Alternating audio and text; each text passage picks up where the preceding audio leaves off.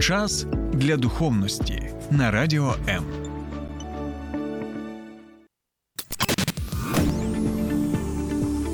Біблія під іншим кутом. Програма сторінками Біблії з пастором Сергієм Наколом. Вітаю, друзі. Разом з вами ми продовжуємо розглядати доволі цікаві і в той же час важливі для нас прямо зараз тексти святого Писання. Це пророчі тексти святого Писання, бо ми зараз знаходимося в порі церковного року, якого ми називаємо Адвент. Так? І якщо ви хочете дізнатися більше, що ж таке Адвент, чому саме назва Адвент і що відбувається протягом усього цього часу, ви можете переглянути мої попередні програми на моїй сторінці, як на Ютубі. Так, це мій канал Сергій Накул сторінками Біблії, а також на сторінці на Фейсбуці. Так, де ви можете знайти усі ці програми. І назва програми це Адвент, так, і що таке Адвент? І також ми вже розглянули з вами декілька текстів пророчих з Божими обітницями стосовно. Першого приходу нашого Господа і Спасителя Ісуса Христа.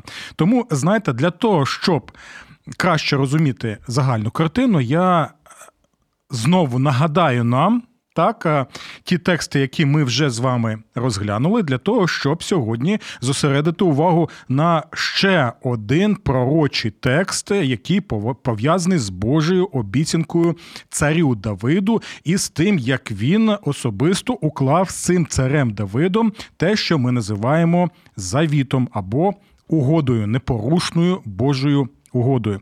Добре. В третьому розділі книги буття ми е, читали про те, що Бог дає першу обіцянку, тобто Він оголошує війну злу, особисто оголошує війну зну і дає обіцянку, що він подарує людству кого насіння жінки, тобто Спасителя Господа Ісуса Христа. Ось чому людство не загине цілковите, так, а буде продовжувати жити завдяки Божій милості. Так. Далі ми читали дев'ятий розділ книги буття, де Бог уклав завіт з Ноєв, і Бог дав Ною обіцянку, що він буде оберігати усе творіння, а також він буде піклуватися про усе творіння і про усі майбутні народи. Чому? Тому що в одному з цих народів з'явиться хто ось те. Насіння жінки, Спаситель світу, Господь Ісус Христос. Ви бачите, як усе пов'язано, і наше спасіння пов'язано органічно з Божими обіцянками, які він не може порушити. Так, якщо він сказав, що він це зробить, то він це обов'язково зробить. Далі ми читали текст з 12 розділу книги буття, де йде мова вже про третю Божу обіцянку, яку він дає кому. Авраамові, і він обіцяє Авраамові, що в нащадкові твоєму, так в насінні твоєму матимуть благословення усі народи землі. І знову пороча мова йде про кого? Про Господа Ісуса Христа. В усіх цих трьох основних обіцянках ми можемо побачити, як Бог послідовно, непорушно. Що робить? Готовить людство і реалізує свої обіцянки, які він давав. Але це ще не все, тому що ми зупинилися не лише на Авраамові, а також розглядали текст з 18 розділу дуже важливої книги П'ятикнижжя Моїсеєва. Це Книга повторення закону, або в деяких версіях це книга второзаконня. І там Бог через Мойсея дає ще одну обітницю. Це вже обітниця стосовно кого пророка так, великого пророка, який буде е, пророком.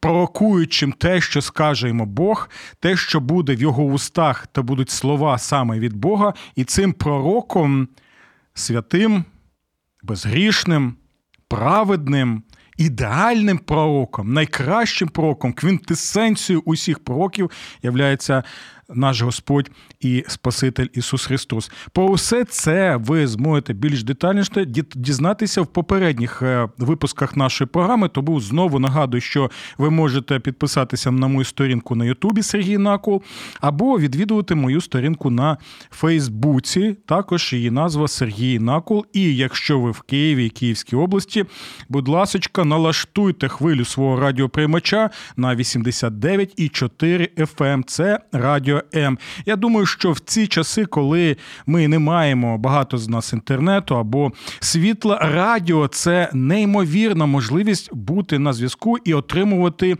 найсвіжіші новини з одного боку, а з іншого боку, найважливіші новини, які стосуються саме Біблії, нашого спасіння, нашого життя і, взагалі, наших взаємодвісен один з одним як людство. Добре, і сьогодні. Сьогодні ми тепер будемо розглядати е, п'яту обітницю Божу, яку він дає царю Давиду. Ми розглянемо Божий завіт з Давидом. Пам'ятаєте? Дивіться, ми вже згадували про Божий завіт з Ноєм. Ми згадували про Божий завіт з Авраамом. І тепер ми будемо згадувати про Божий завіт з царем Давидом. І ви пам'ятаєте, що Бог обрав царя Давида, і це теж важливий момент. Чому?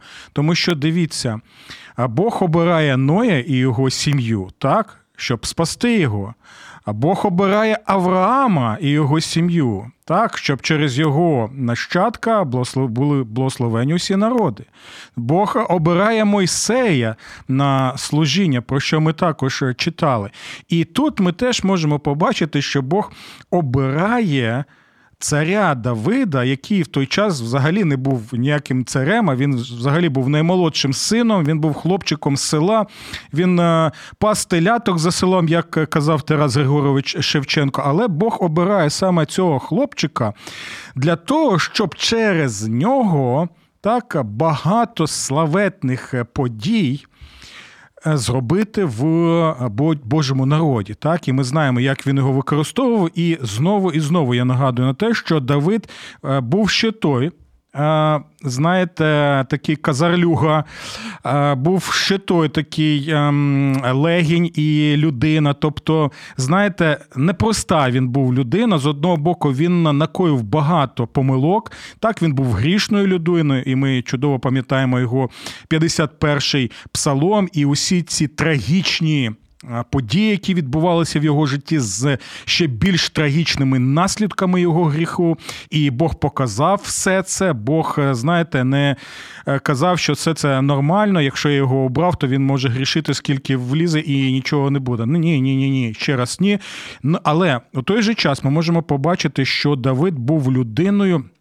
За серцем Бога він дійсно любив Бога, він дійсно намагався слідувати за Богом, він дійсно прославляв Бога, він дійсно виконував в цілому Божу волю. І можна сказати, що цар Давид, на відміну від е, царя Саула, він вмів, він мів справді звертатися до Бога з усвідомленням, е, з усвідомленням своєї вини і вмів щиро каятися перед Богом. На жаль, цар Саул він не мав таких можливостей і був відкинутий Богом за свій конкретний непослух і за те, що він не корився Божій волі. І дивіться. Тепер ми можемо побачити подію одну, яка описується у сьомому розділі другої книги Самуїлова, так, де вже йде мова про те, що Давид Давид, він побажав побудувати Богові храм. Бо до того часу ми знаємо, що це був лише, знаєте, такий храм у вигляді великого намету. Так його з одного місця на інше транспортували, так, де перебував Божий народ у пустелі або в інших якихось містах в хананській землі. Але Давід зрозумів наступне. ось про це ми читаємо знову нагадую у сьомому розділі другої книги. Самуїла. Якось, коли цар оселився у власному палаці, і Господь дав йому відпочинок від усіх його довколишніх ворогів, то цар сказав до пророка Натана: Дивись, я мешкаю в кедровому палаці, а Божий ковчег знаходиться посеред намету.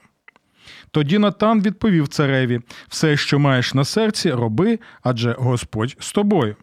Але сталося так, що тієї ночі до Натана звернувся Господь з такими словами: Йди та перекажи моєму слузі Давидові, що говорить Господь.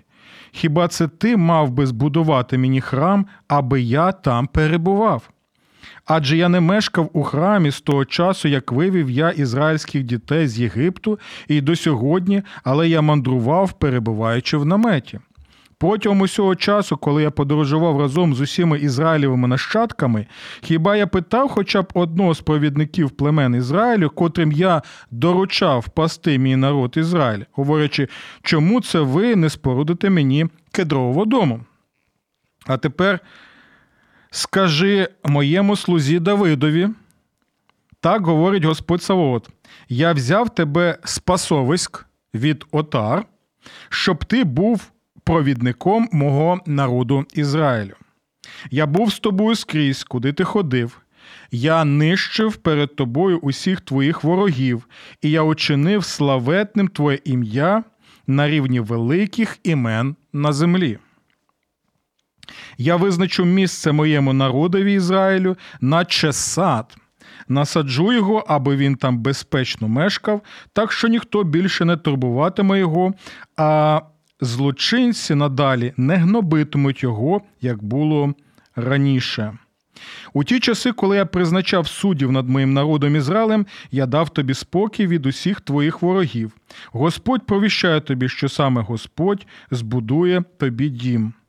І далі ми ще будемо е, читати там доволі важливі слова, але зараз нам потрібно ось зрозуміти те, що там відбувалося. Так, ми можемо побачити, що у Давида дійсно було таке бажання, ініціатива. Е, щира ініціатива, звичайно, побудувати величний храм так для Бога, щоб там можна було вже йому поклоняти, поклонятися, таке стаціонарне місце поклоніння. Але в той же час дивіться, це цікавий момент, що Господь, коли відповідає йому через пророка Натана, він нагадує Давидові наступне, що ініціатива. Залежить від Бога. Бог встановлює так, незважаючи навіть на наші якісь щирі бажання, на щиру мотивацію, яка у нас може бути для Бога. Так він каже, що буде е, зроблено так, як я хочу, і не ти будеш будувати цей дім, але я буду будувати твій дім. Це гра в слів така,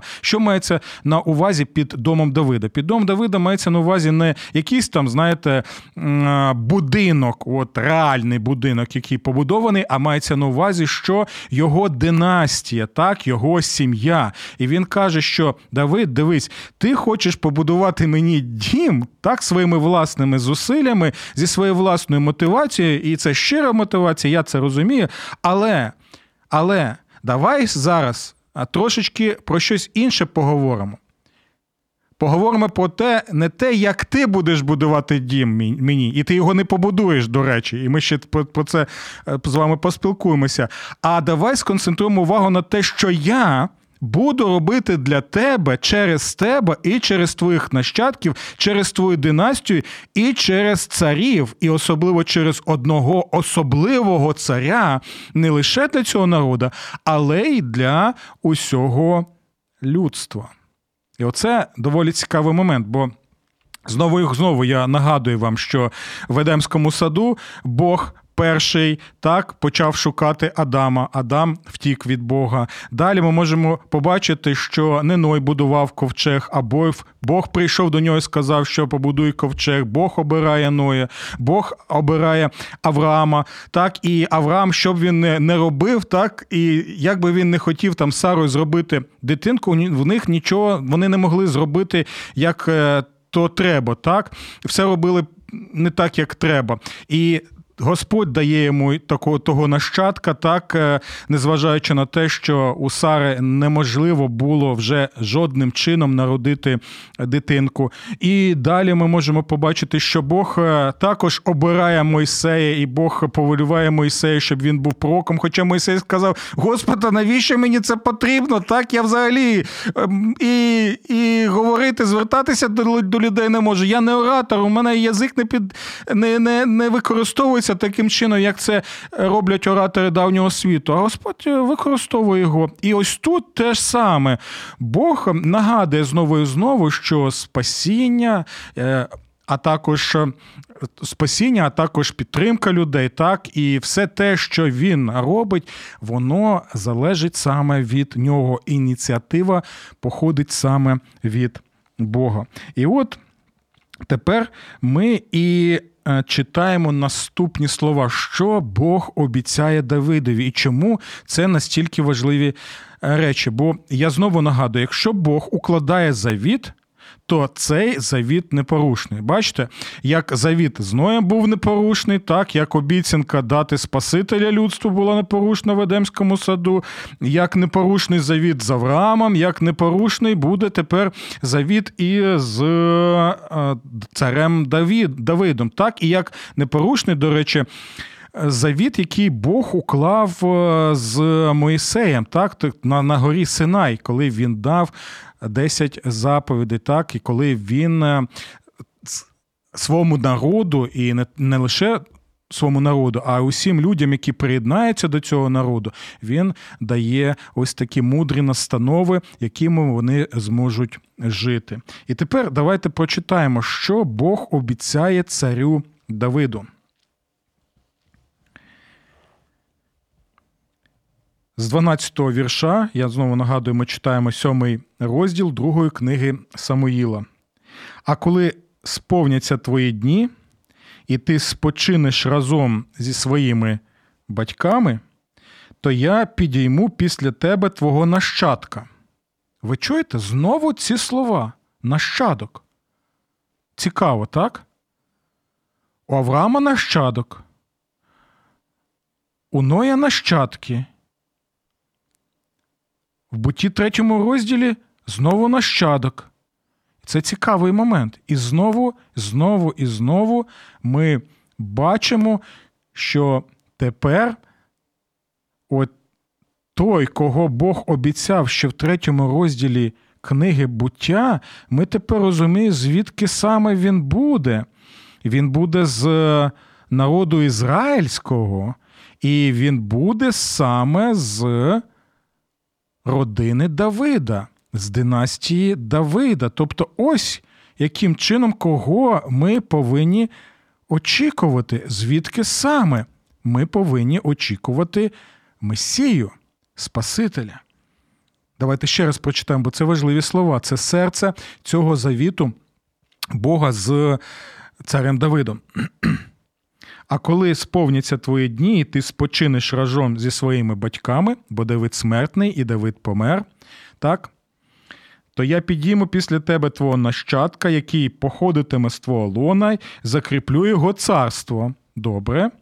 Він збудує храм для мого імені, а я зміцню престолове царства навіки. Ого! Я буду йому отцем, а він буде мені сином. О, стоп, десь ми це вже чули, так? Він буде я йому буду отцем, а він мені буде сином. Так, ми читаємо це у другому пророчому псалмі. Так, ми ще його будемо читати і розглядати е, в наступних програмах. І ми читаємо це також, де в листі до євреїв. Так, теж цитується цей псалом. Я буду йому отцем, а він буде мені сином. Якщо він провиниться, то покараю його лозиною, як заведено серед людей, або стусанами людських дітей. Але свого милосердя не відійму від нього, як я відняв його від Саула, якого я відкунув перед тобою. А тепер слухайте уважно. А твій рід, це слухайте, це, мабуть, найважливіше. А твій рід і твоє царство буде непорушним переді мною навіки, твій престол стоятиме вічно. Ого! Неймовірно просто такі слова, які Бог обіцяє саме Давидові. І дивіться, декілька речей треба сказати у цьому питанні. Щоб краще зрозуміти, про що йде мова, нам знову треба повернутися до книги Второзаконня, яку ми вже читали. Пам'ятаєте про Божу пророчу обіцянку через Мосея стосовно великого пророка Господа Ісуса Христа. Так от тут ще є дещо важливе. В 17 розділі книги Второзаконня це попередження попередження пророка Мойсея, бо тоді, коли був пророк Мойсей, так, ще царів не було. Хоча е, в Святому Писанні він е, і названий навіть там, е, що Мойсей був царем Ізраїлєвим. Так, Це цікавий такий от момент. Але в усіх інших текстах ми можемо побачити, що Бог був царем Божого народу. І це важливий був момент, що саме Бог правив своїм народом, так керував своїм народом. А тепер дивіться, про що каже Мойсей, попереджає Божий народ у 17 розділі книги Второзаконня. Коли ти війдеш у край, який Господь твій бой дає тобі, і заволодівши ним оселище в ньому, ти скажеш: поставлю я над собою царя, як інші народи, які навколо мене. Так, Мойсей попереджає. То можеш поставити над собою царя, якого обере Господь твій Бог. Почули це? Згідно Мойсею, потрібно було обрати, поставити над собою царя, якого обере сам Господь Бог. Як він обрав саме кого? Саме Давида обрав. Так, про це ще каже Мойсей. Далі поставиш над собою царя спосеред твоїх братів. Тобто цей цар повинен бути з народу Божого, з народу ізраїльського. Так, як Господь і зробив. Так, він обрав Давида саме таким чином, саме серед братів народу Божого. Далі, слухайте уважно. Не можна ставити над собою чоловіка чужинця, котрий не є твоїм братом. І ви пам'ятаєте, які були проблеми з Божим народом. Там опис йде вже в книгах е, в книгах царів, там також хронік, про те, що відбувалося, коли не корилися цим Божим наказом. А далі, тепер це теж важливий момент, щоб краще зрозуміти Божий завіт з Давидом, особливо по його нащадкам. Тільки нехай він не заводить собі багато коней і не повертає народ у Єгипет, щоб таким чином примножити собі коней, адже Господь сказав вам більше ніколи не повертається на ту дорогу. Також слухайте уважно. Нехай він також не заводить собі багато дружин. Ага. Нехай він не заводить собі багато дружин, аби його серце не стало розбещеним і не нагромаджує в себе надмірно срібла й золота. А коли він сяде на своїм царськім престолі, то нехай перепише собі в книгу від священників цей закон. Тобто книгу Второзаконня. Нехай ця книга буде перед ним, і він читатиме її в усі дні свого життя, навчаючись шанувати Господа свого Бога, дотримуючись усіх слів цього закону і цих постанов, і виконуючи їх. Його серце не повинно підноситися над своїми братами, і щоб він не відступав від заповідей ні праворуч, ні ліворуч. Тоді він довго житиме і царюватиме в Ізраїлі, як він, так і його нащадки. Почули це попередження, цей тепер золотий стандарт Моїсея стосовно царя. Е, в попередній програмі ми читали про золотий стандарт так, Божого слова через Моїсея стосовно пророка, а тепер ми читаємо золотий стандарт стосовно царя, і знаємо тепер це. Е, стосується саме царя з роду Давидов. А тепер дивіться, Бог обіцяє Давидові в цьому завіті, що ще раз прочитаю, а твій рід і твоє царство буде непорушним переді мною навіки, твій престол стоятиме вічно. Добре, це чудово. І ми знаємо, коли читаємо далі, що в першу чергу ці слова стосуються кого? В історичному плані, так, в цих книгах. Соломона. Бо саме Соломон став царем так, е, такий, знаєте, це був апогей. Це була, знаєте, така вже слава і велич Божого народу. Саме Соломон, як нащадок е, кого? Давида. він будує храм Богу. Так, якщо Давід він уособлював собою що воїна, і ми про це читаємо в книгах Хронік, і тому Господь каже, що ти не побудуєш мені храм, тому що ти воїн. Це не те, що проблема була. Що він воїн, бо він виконував Божу волю у багатьох випадках, так і він захищав свій народ, він визволяв свій народ від гнобителів тощо підтримував соціальну справедливість Божого царства настільки, наскільки це можливо було, незважаючи на те, що сам був грішником. Але але Соломон повинен був уособлювати вже, знаєте, таке царство стабільності, царство шалома, царство миру, настільки, наскільки це можливо, і ось саме цей нащадок він будує храм. Але. Але дивіться, ми можемо сказати, та це мова йде лише про Соломона. Е-е-е-е, тут буде проблема як і з пророками, про яких пророкував Мойсей. Так? Дивіться. Пам'ятаєте золотий стандарт царя, який Бог надає в книзі Второзаконня через пророка Мойсея? Пам'ятаєте там ті слова, щоб не було в нього багато жінок дружини, щоб він не розбещився, так? Що сталося з Соломоном, незважаючи на всю його велич, незважаючи на всю його славу, незважаючи на всю його популярність, незважаючи на всю його мудрість, яка в нього була, у той же час у Соломона була величезна кількість дружин, так, величезна кількість е, жінок, з якими він перебував в звичайно в інтимних стосунках, так, але проблема була навіть не в цьому, так. Проблема була в тому, що ці жінки його зваблювали не лише в сексуальному сенсі, а зваблювали саме в сенсі релігійному, що він почав практикувати. Е, Релігійні практики інших релігій, тобто він відступив від свого Бога. Це серйозний гріх. Розумієте?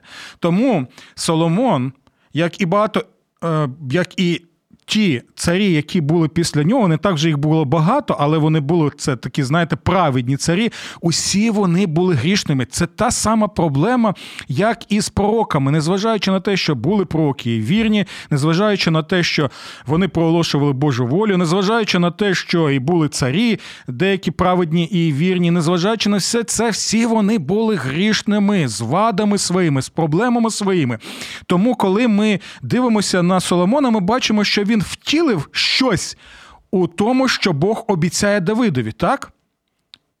Він будує храм, він поширює царство, так, він а, дійсно приніс таку відносну стабільність, але Соломон грішний, Соломон а, смертний, як і Давид, і ми можемо побачити, що після Соломона відбувається багато трагічних е, обставин, багато трагічних подій в історії Ізраїля, які і юдеї, поділеного царства, які призведуть до ще більшої трагедії до Вавилонського порону, коли вони втратили свою землю. І тоді.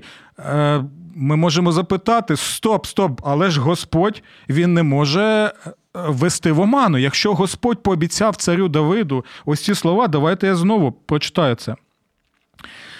Свого милосердя не відіймо від нього, а твій рід і твоє царство буде непорушним переді мною навіки, твій престол стоятиме вічно. Я буду йому отцем, а він буде мені сином. І ми розуміємо, стоп. А, то Тоді про кого йде мова?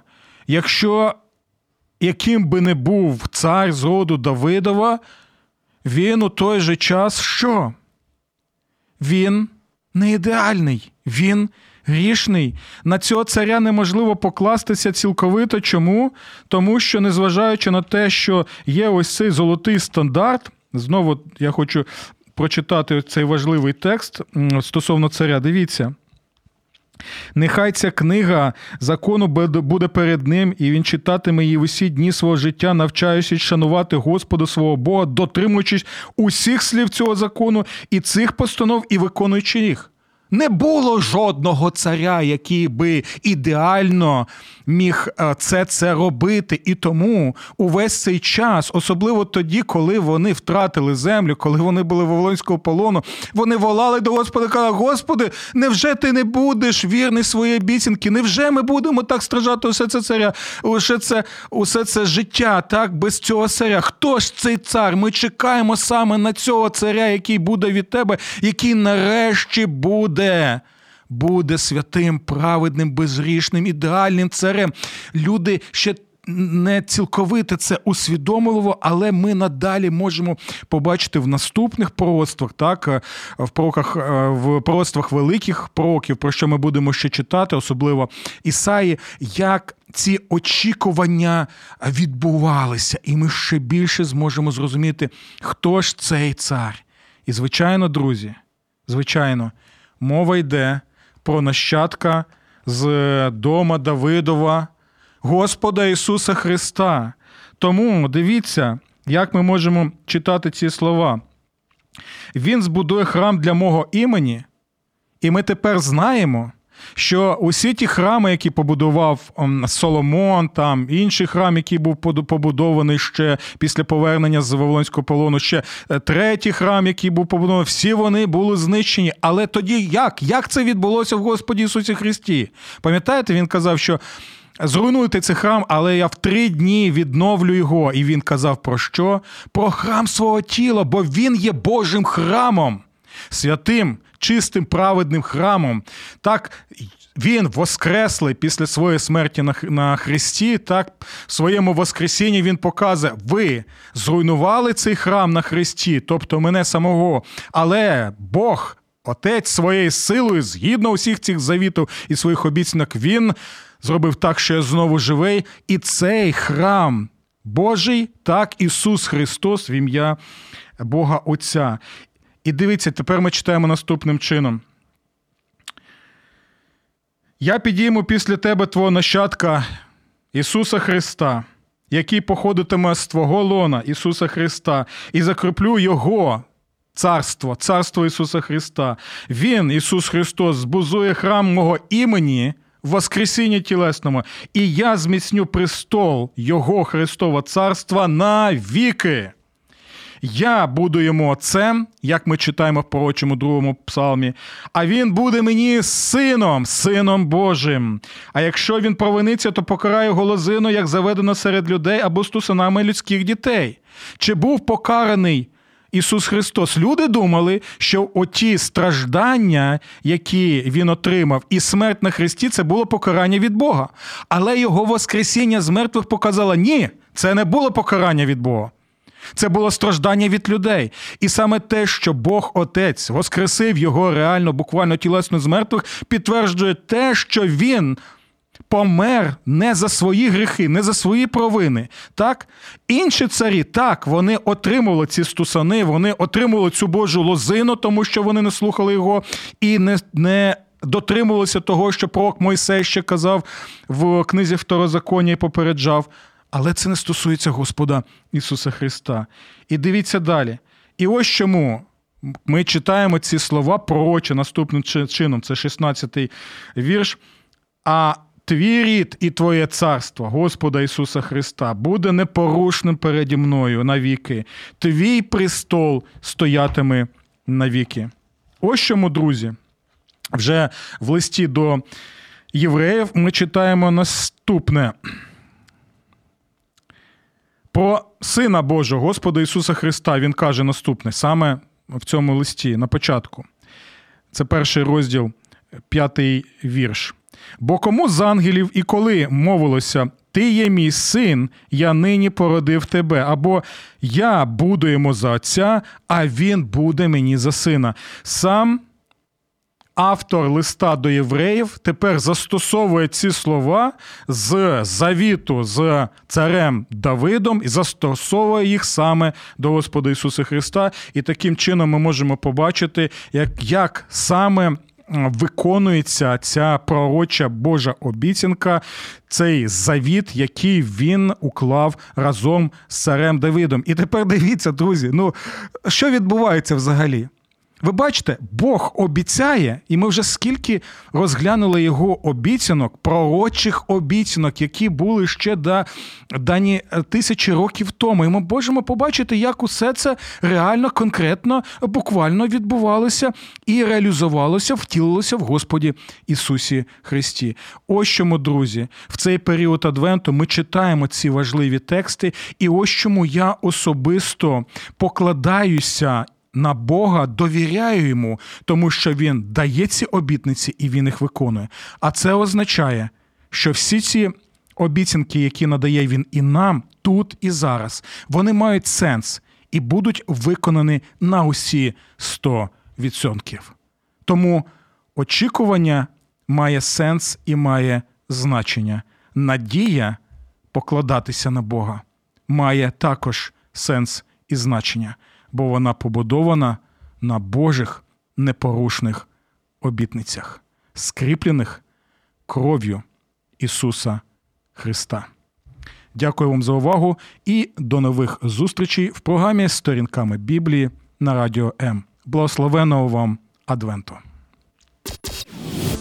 Сподобався ефір? Є запитання або заперечення? Пиши радіом.ua